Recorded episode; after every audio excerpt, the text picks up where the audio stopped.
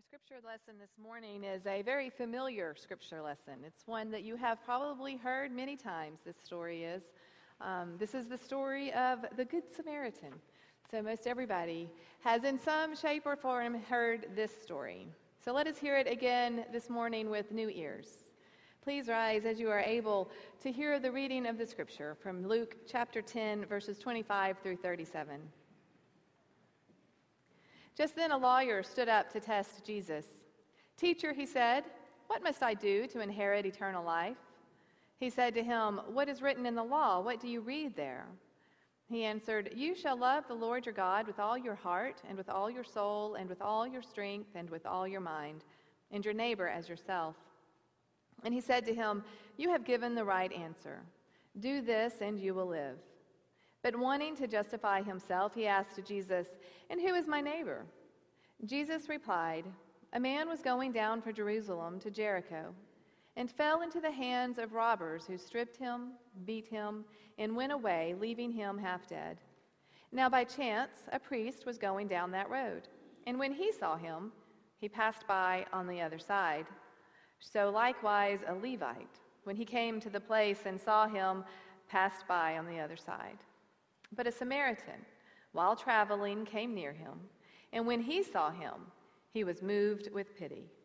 He went to him and bandaged his wounds, having poured oil and wine on them. Then he put him on his own animal, brought him to an inn, and took care of him.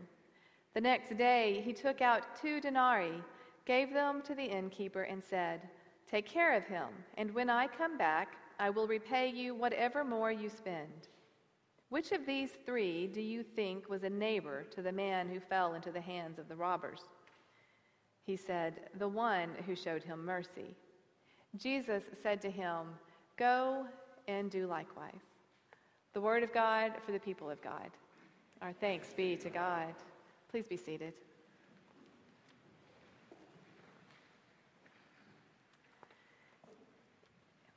In the 1980s, I watched a movie called Mr. Mom.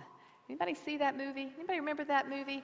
Mr. Mom. It starred um, Michael Keaton, and um, I don't remember the character's name, but Michael Keaton's character suddenly uh, was without a job and was going to be Mr. Mom, and he was going to take care of the household while his wife went to work. And so he was having to learn how to do all of the chores because he really didn't know what he was doing. And um, as he as he got into doing the chores, he figured out that he and the vacuum cleaner didn't really get along all that well.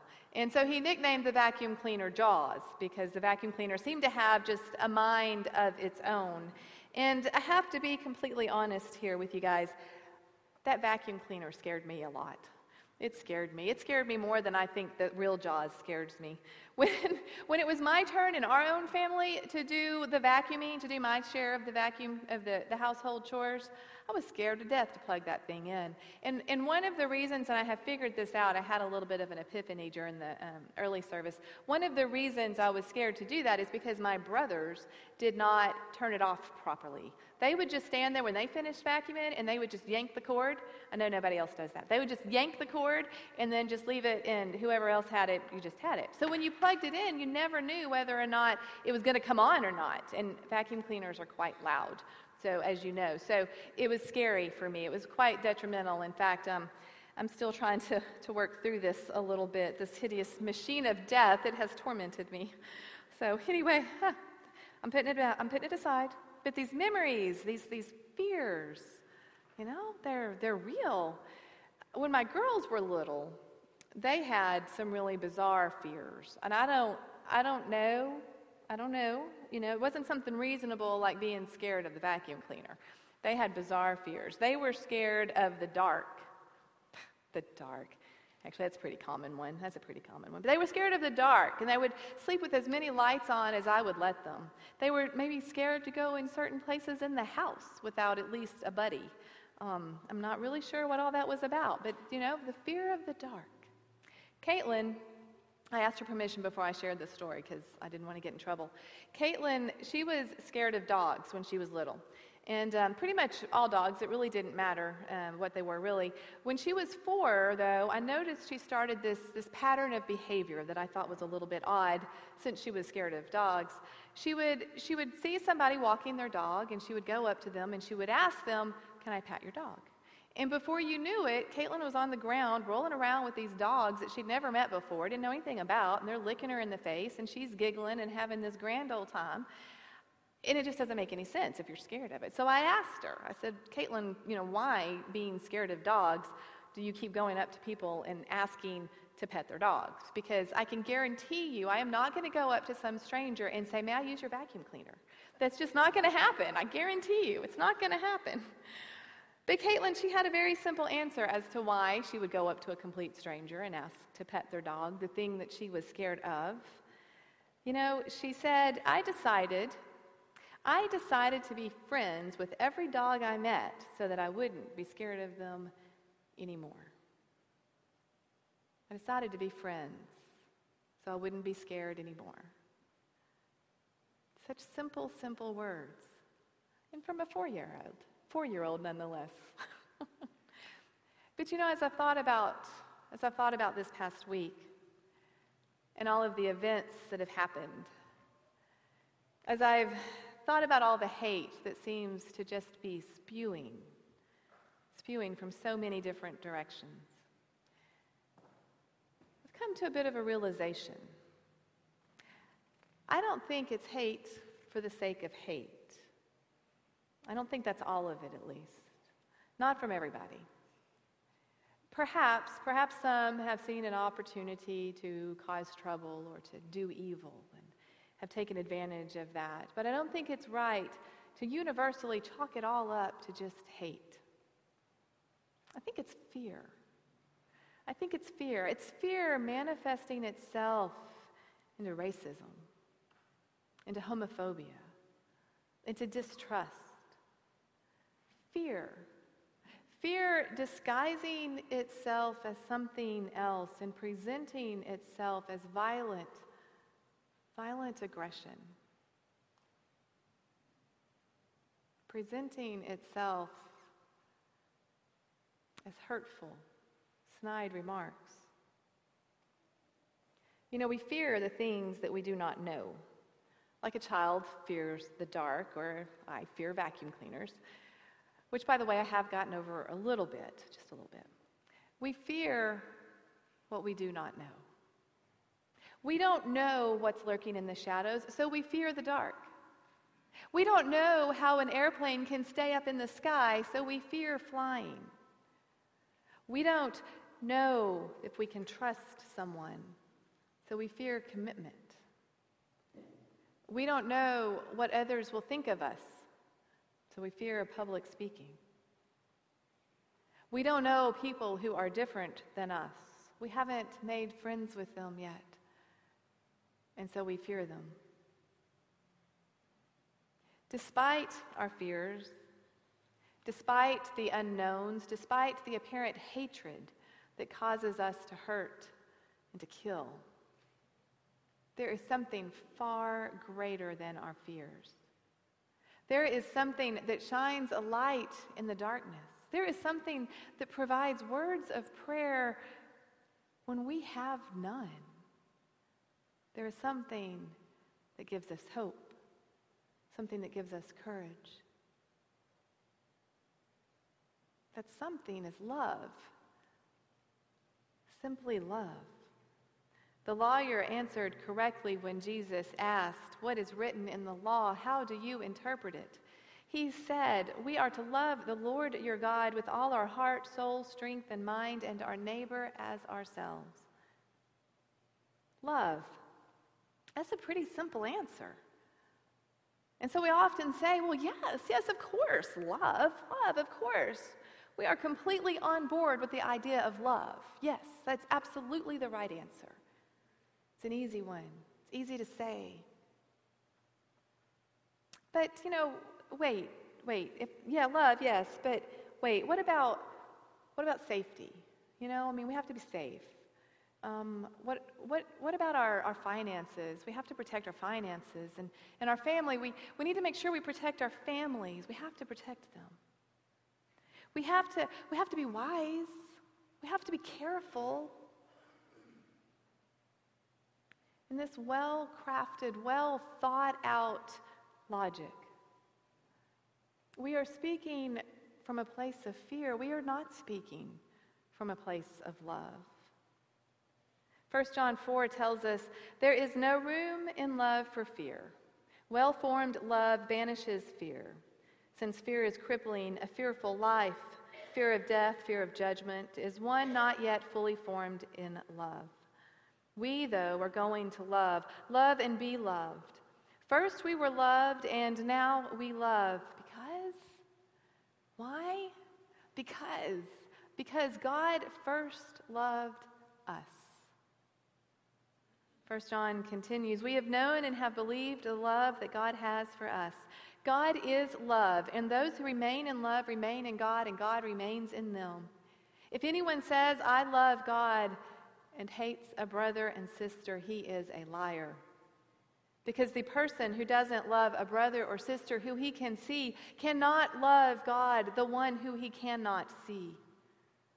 The commandment we have from him those who claim to love God ought to love their brother and sister also. That's fair enough, right? Beautiful words. Love God. Show your love of God by loving your brother and sister. That's beautiful. But who are my brother and sister? Who are my brother and sister? Teacher. Who is my neighbor? Jesus answers the lawyer's question with a slightly different question. He throws out the notion that someone might or might not be categorized as a neighbor, and he reframes the question completely by saying, Who was the neighbor? Not who is my neighbor, but who was the neighbor? Of the three sojourners on the road to Jericho, who was the neighbor? A neighbor is defined by his or her actions, not his or her demographic. It is not a, it's not who a neighbor is, it is rather what a neighbor does. The civil rights movement was a beautiful movement and I think that, that we white Christian folks, and maybe I speak for myself here, but I, I think that we thought that we were beyond racism. I think we thought that since we stopped using demeaning words in public, and everyone supposedly had access to the same water fountains and schools, that, that we thought that since we were politically correct in our words and our actions, that we were free of the beast of racism. And I do believe that we have softened. We have softened the edges some. I do believe that we have made some progress, but it's not enough. Obviously, it is not enough. We default to racism out of fear. We default to judgment out of fear fear of the unknown, fear of different, fear of change, fear. But God has a word for us when it comes to fear. He has a word for fear, and He says perfect love has no room for fear. Perfect love has no room for fear. Sure, fear is a natural response. We should have some fear, but we are putting it in all the wrong places. We are created for so much more than fear. We are created for love. So let us this morning, let us this morning take time to not rationalize or try to justify the behaviors of anyone, but let us grieve. Let us grieve. Let us grieve for the families of the young black men who lost their lives. Let us feel their pain and their heartache. Let us grieve. Let us grieve for the families of the police officers who didn't come home from their last shift. Let us grieve. Let us grieve from the families of those killed in Orlando. Let us grieve. Let us grieve for our neighbor. And in our grief, in our grief, let us ask for forgiveness for our own actions, for our inactions, for all that has allowed racism to be our fearful expression of difference. Let us ask forgiveness for our failure to recognize that we, all of us, are created in the image of God. Whether you wear a policeman's badge or a, a, job, whether, you, whether your skin is of color or pale and freckled, whether you have fallen in love with someone of your own sex or you haven't fallen in love at all, God created us. We, all of us, all of us we are humanity, and we together are created in God's image. And only together can we truly understand what that means. Only together. Black, brown, white, homosexual, heterosexual, ambulatory, immobile, indifferently abled. Only together we can be perfect in love for God and perfect in love for one another only together. Celebrating the differences that God created within each one of us. Celebrating our differences. It is only together that we can be whole. It is only together that we can be holy. Together, we can truly bear witness to the image of God within us. Loving God and our neighbor as ourselves.